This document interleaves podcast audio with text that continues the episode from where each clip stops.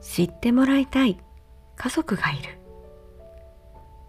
いつもお聞きいただきありがとうございます。話し手の子供の作業療法士ミキティです。2021年8月8日から月1回のペースで配信していた私が担当する16家族のお話。この配信2022年12月8日で最後のお話になります。今回はゆうちゃんのお話です。12月31日に8歳になるゆうちゃん。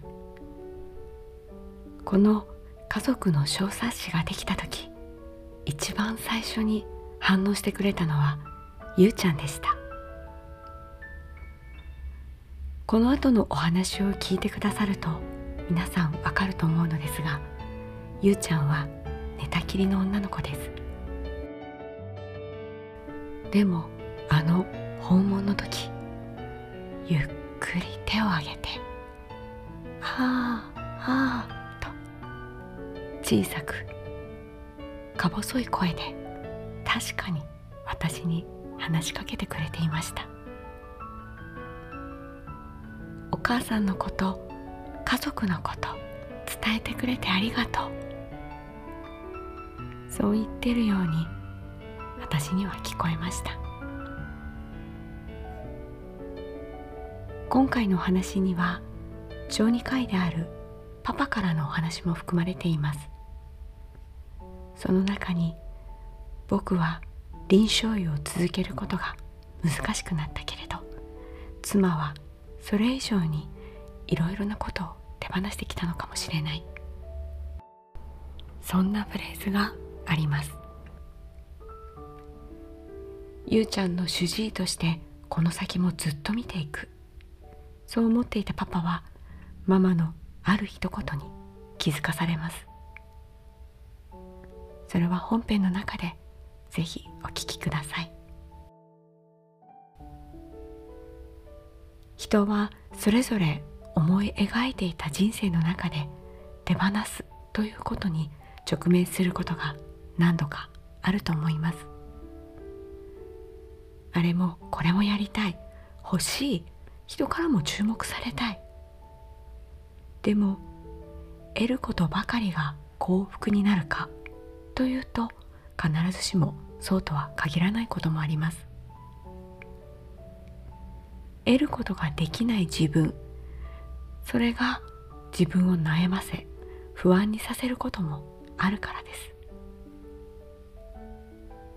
だから手放すことそれは決して諦めやネガティブなことではなく次へ進むために新たにワクワクした時間を与えられた。そうポジティブに切り替えるきっかけだと感じています。私は作業療法士としてゆうちゃんにより高度なリハビリが提供できる人が必要なのではないか。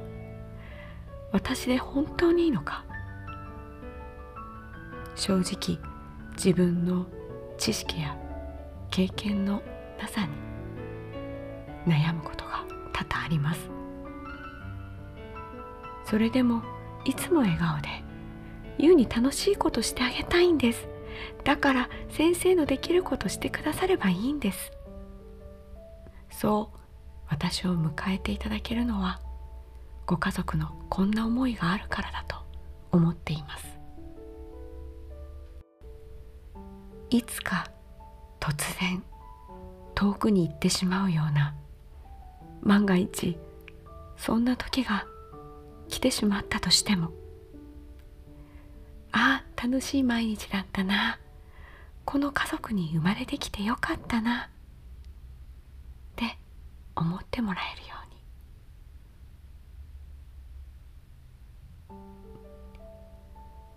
私が今リハビリで提供できること。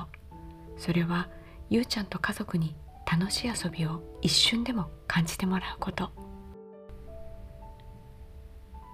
高度なスキル獲得は手放しても遊びの中でゆうちゃんが自分らしく楽しめ負担なく時間を過ごすことを考える。これからもずっとそうしていきたいと思っています。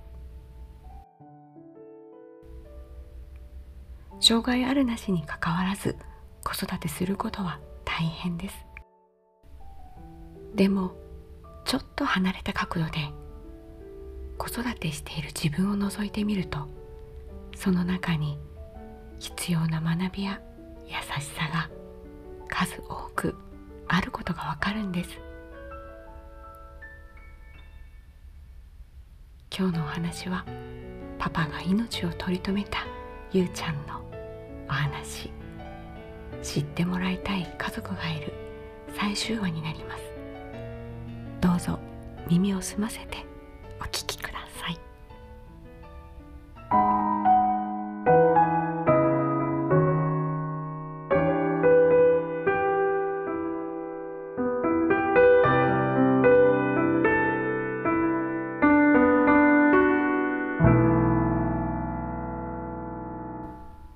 私は誰よりも未熟な母親。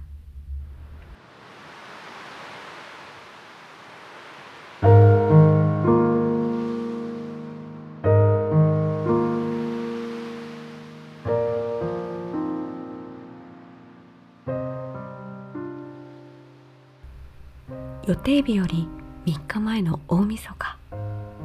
前日の検診も問題なく経過も順調。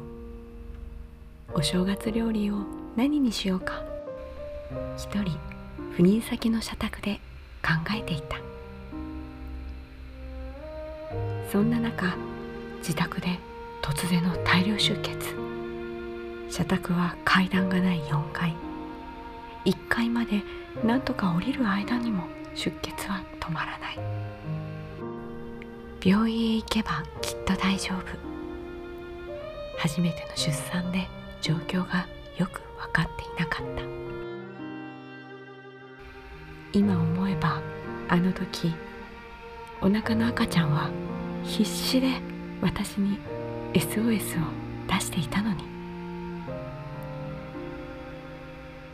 夫の運転する車で病院にたどり着いた時は足元は血の海で意識は遠のいていた。自宅での突然の出血は上位胎盤早期剥離。これは全分娩の0.5から1%の確率で母体に発生するものでその時すでに胎盤が分娩前に子宮から剥がれてしまっていた。その中でも重症で子宮内に大量の出血が起こりお腹の赤ちゃんに酸素がいかない状態になっていた。お母さんの命だけは絶対助けますから。血が止まらない場合は子宮ごと取らないとダメかもしれません。ぼんやりとした頭の遠くで聞こえた声。赤ちゃんを助けてください。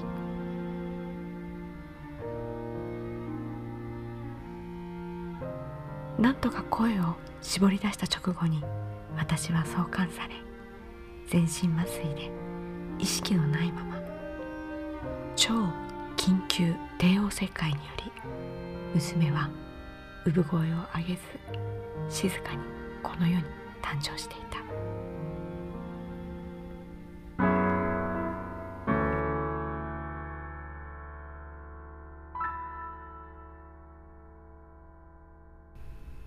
一命を取り留め知らぬ間に母になった私。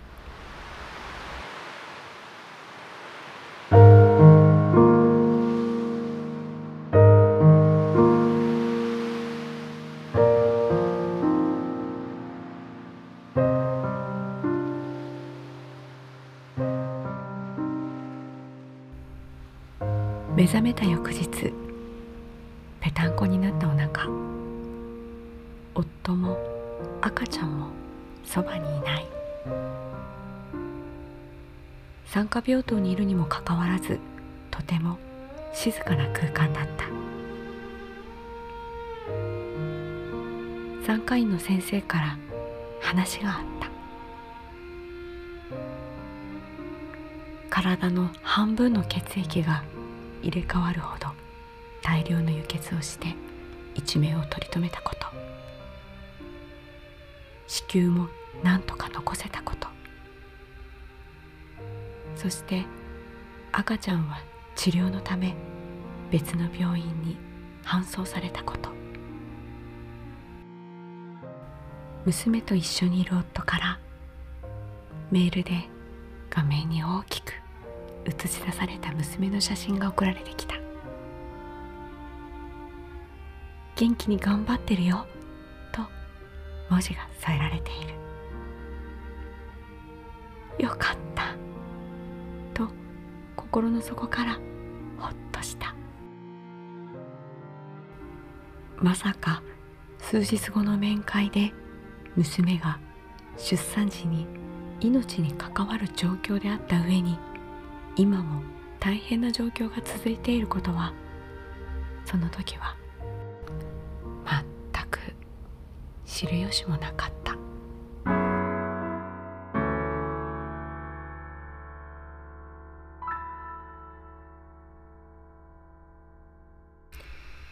小さな頭に巻かれた包帯にじむ血の跡。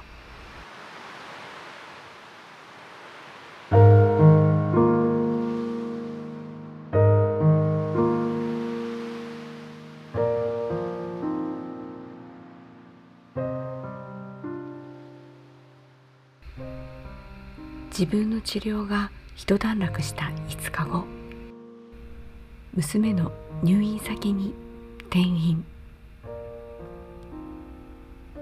やっと娘に会える。みんなに聞こえそうなくらい高鳴る胸の鼓動を抑えながら夫と一緒に NICU の扉を開ける。そこで目に飛び込んできたのは想像とは大きくかけ離れた光景だった。ひときわ大きな冷却治療用のベッドの上で送還されたくさんの管につながれている。アラームが鳴りやまない中投薬でこんこんと眠り続ける紫色の肌をした娘。小さな頭に巻かれた包帯には血の跡がにじんでいる。超緊急帝王切開でついた大きな傷跡。自分だけが知らなかったあの時のオペ時の壮絶さを想像させる。あまりのショックでその場に泣き崩れてしまいしばらく立ち上がることができなかった。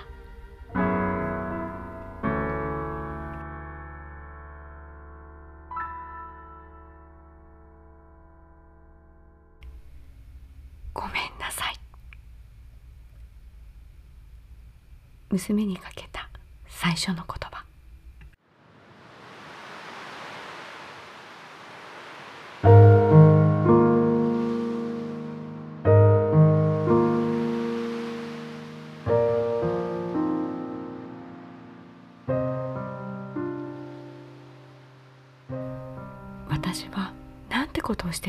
してしまったのか娘の人生を台無しにしてしまった。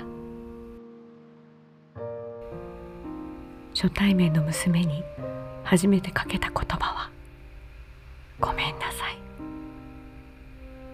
その一言だった。後日ドクターより後遺症による障害は重度の脳性麻痺と告げられた。物事を考えることが難しいかもしれません。手足さえも動かせないかもしれません。目も見えないかもしれません。耳も聞こえないかもしれません。夫と共に懸命に救命してくれた命の恩人のドクターにこんなに苦しい状態と分かっていてどうして助けたんですか？そう言ってしまったほど現実を受け止められない。毎日の面会も辛くこの子を幸せにできる自信がなかった。もうなかったことにしてしまいたい。救急車のサイレンを聞くたびあの日のことがよみがえる。フラッシュバックが落ち着くまでには2年ほどかかった。今でも人生の中で一番後悔していること。あの時救急車を呼べばよかった。そうしてたら違う結果になっていたかもしれない。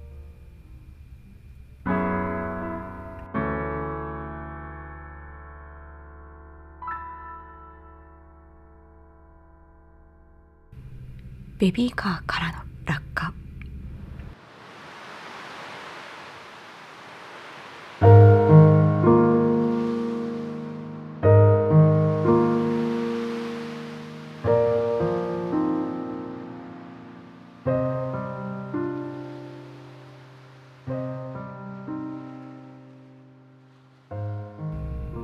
退院後夫の赴任先の見知らぬ土地で孤独な育児。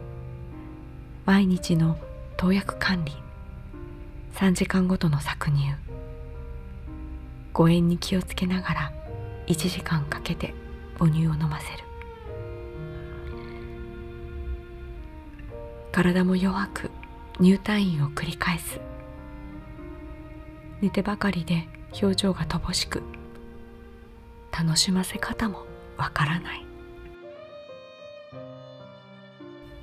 楽しませるにしても本当に何もわからないかもしれない。そう否定的に考えることもあった。想像とはかけ離れた育児。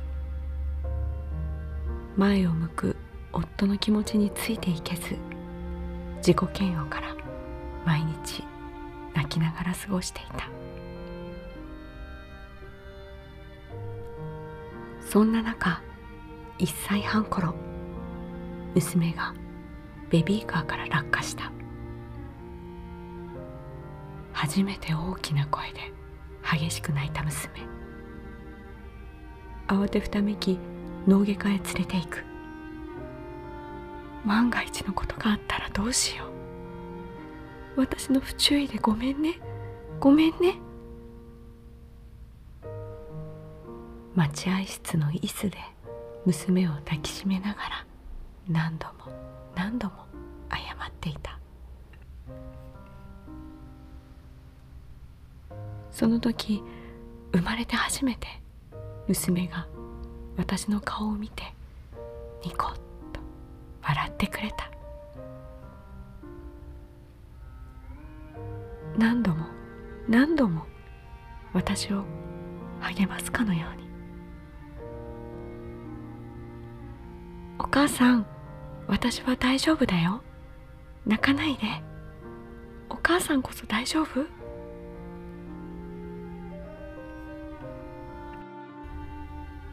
そんなメッセージを渾身の力を込めて笑顔という形に変えて送ってくれた娘。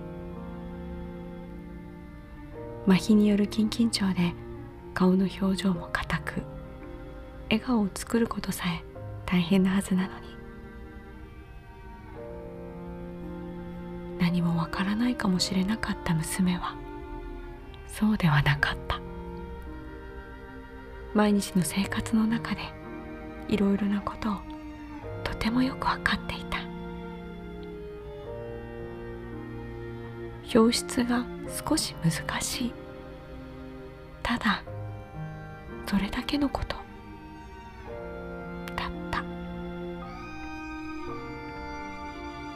この出来事により気づかされる。今まで自分は何をやってたのだろうと。この子がとても大事な存在であるということ。今まで寄り添ってあげられなくてごめんね。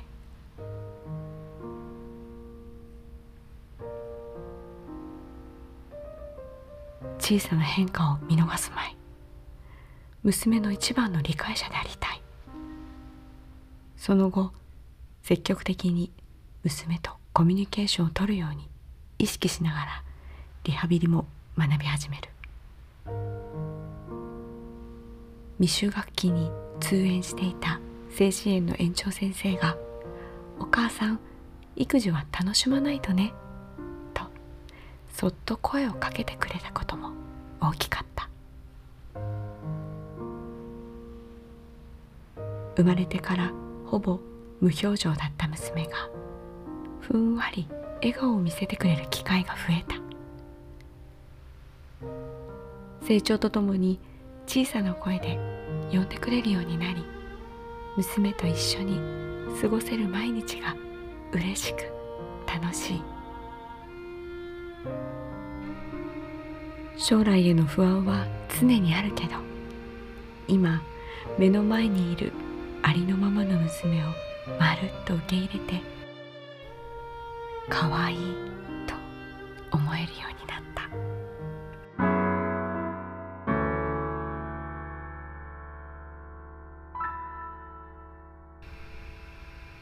残された子宮と兄弟。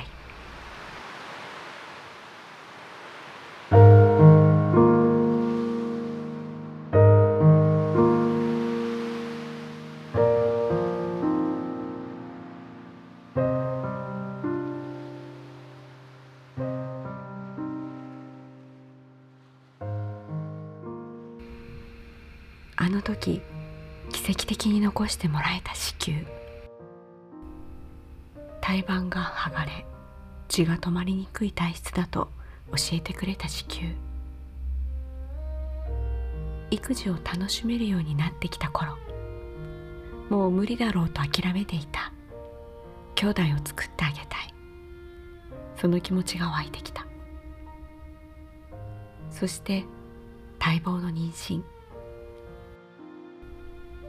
長期入院し輸血の準備など万全の状態で臨んだ帝王切開。今回は意識がありオペ中はトラウマがフラッシュバックし恐怖で震えと涙が止まらなかった。産声を上げて生まれた次女にやっと会えた時その震えは止まり言葉では言い表せない感動が私を包んだ瞬間だった。次女の凛は現在2歳になり母の私が困ったり疲れてしまった時にこう言ってくれます。凛ちゃんがついてるからママ大丈夫だよ。家族だから大丈夫。その度にあの時のベビーカーから落下した時に笑顔で心の声を聞かせてくれた優と一緒だなと。子供たちの持つ愛のパワーにいつも支えられている。相変わらず未熟な。でも少しだけ強くなれた母です。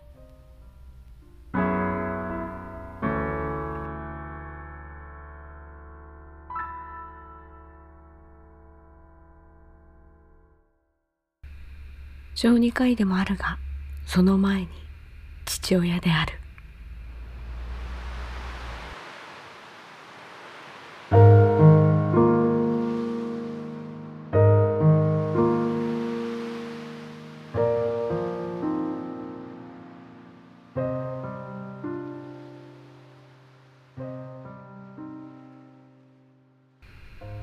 あの日小児科医で当直明けだった。夫である自分は勤務先の病院の手術室で超緊急帝王切開で妻が出産した自分の娘の心肺蘇生をしていた。まさか妻と子供がこんなことになるなんて思ってもみなかった。頭の中は真っ白で頑張れ頑張れ頑張れ頑張れ。心の中で叫びながら一心に長い時間今日こそ圧迫心臓マッサージをしていた。ただただ生きてほしかった。目を開けた我が子に会いたかった。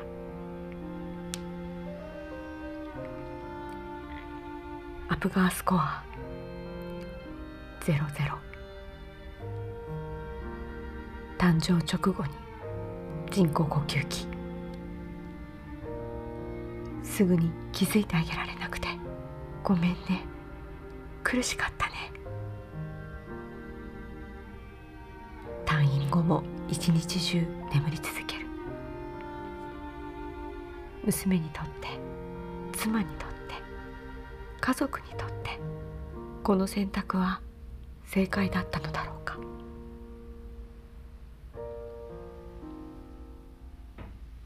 娘の出産後も小児科医として勤務し以前と変わらず帰宅時間が遅かったり当直がある。ある時妻が言った。医者さんはたくさんいるけどお父さんは一人しかいないんだよ。その一言にハッとする。妻も娘の看護に限界となっていたこと。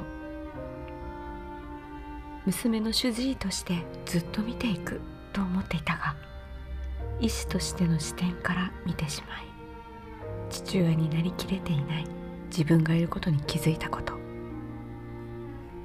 そして夫婦として2人目の子供も欲しいと思っていたこと。そこで自分は臨床現場を諦めると決めました。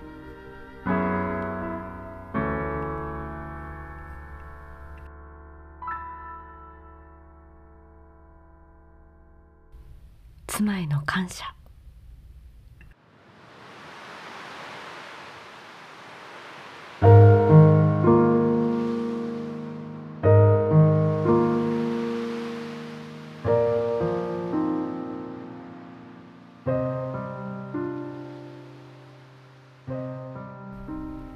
なかなか気恥ずかしくて普段は伝えられていないけどこの場を借りてありがとうを伝え小児科医として障害のある子をたくさん見てきてすぐに娘のことを受け入れてしまおうとしたけどそのせいで妻に寄り添ってあげられなかったのかもしれない。振り返ってみると障害のある子を家族で育てていくことの本当の意味での覚悟が足りなかったのは僕の方かもしれない。僕は臨床医を続けることが難しくなったけれど。妻はそれ以上にいろいろなことを手放してきたのかもしれない。いつの間にか小児科医の僕よりも優の体調の変化に敏感に気づくようになった妻。いつも子供たちのことが優先で自分のことは後回し。育児やケアで満身創痍の時もある。命がけで優を産んでくれてありがとう。凛を産んでくれてありがとう。これからも夫婦と可愛い娘たち2人の4人で幸せな家庭を築いていこうね。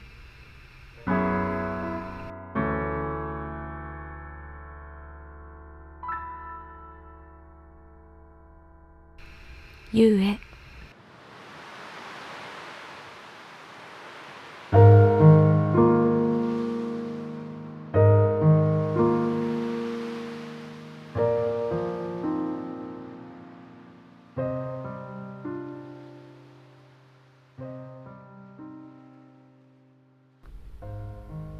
たくさんのお友達人との関わりの中で楽しい毎日を過ごそうね。明日が来ることは当たり前ではないからこそ一日一日を今この瞬間を目いっぱい楽しもう。ゆうはりんちゃんのお姉ちゃんになったけどもっと甘えていいんだよ。いつか突然遠くに行ってしまうような万が一。そんな時が来てしまったとしても。ああ楽しい毎日だったな。この家族に生まれてきてよかったなって思ってもらえるように。幸せかどうかはゆう自身が決めるものだよね。いつもいつまでも応援し続けるよ。ママもパパもりんちゃんもありのままのあなたが大好きです。たくさんの素晴らしい出会いや経験愛をありがとう。優しい子供たち私たちのところに生まれてきてくれて本当にありがとう。ママとパパより Thank you.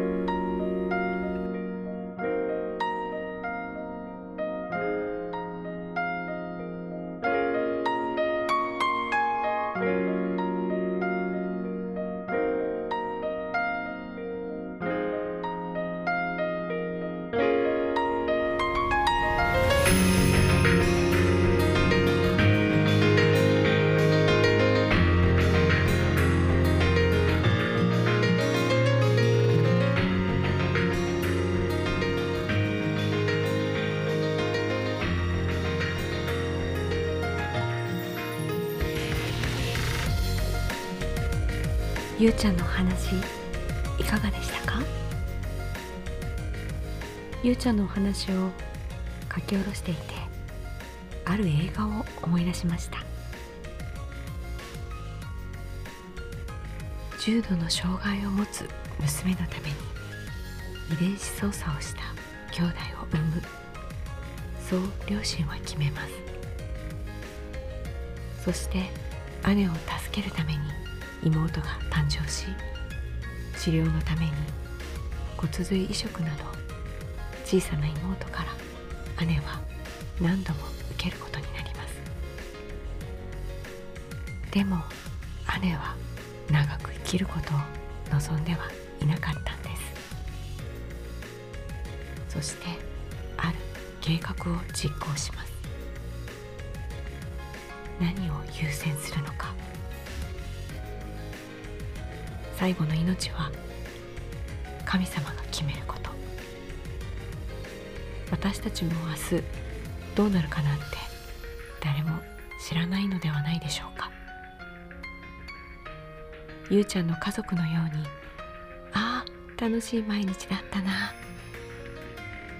この家族に生まれてきてよかった。そう思える時間をこの後も皆様に過ごしていただきたいと思っています。約1年半知ってもらいたい家族がいる。お付き合いいただきありがとうございました。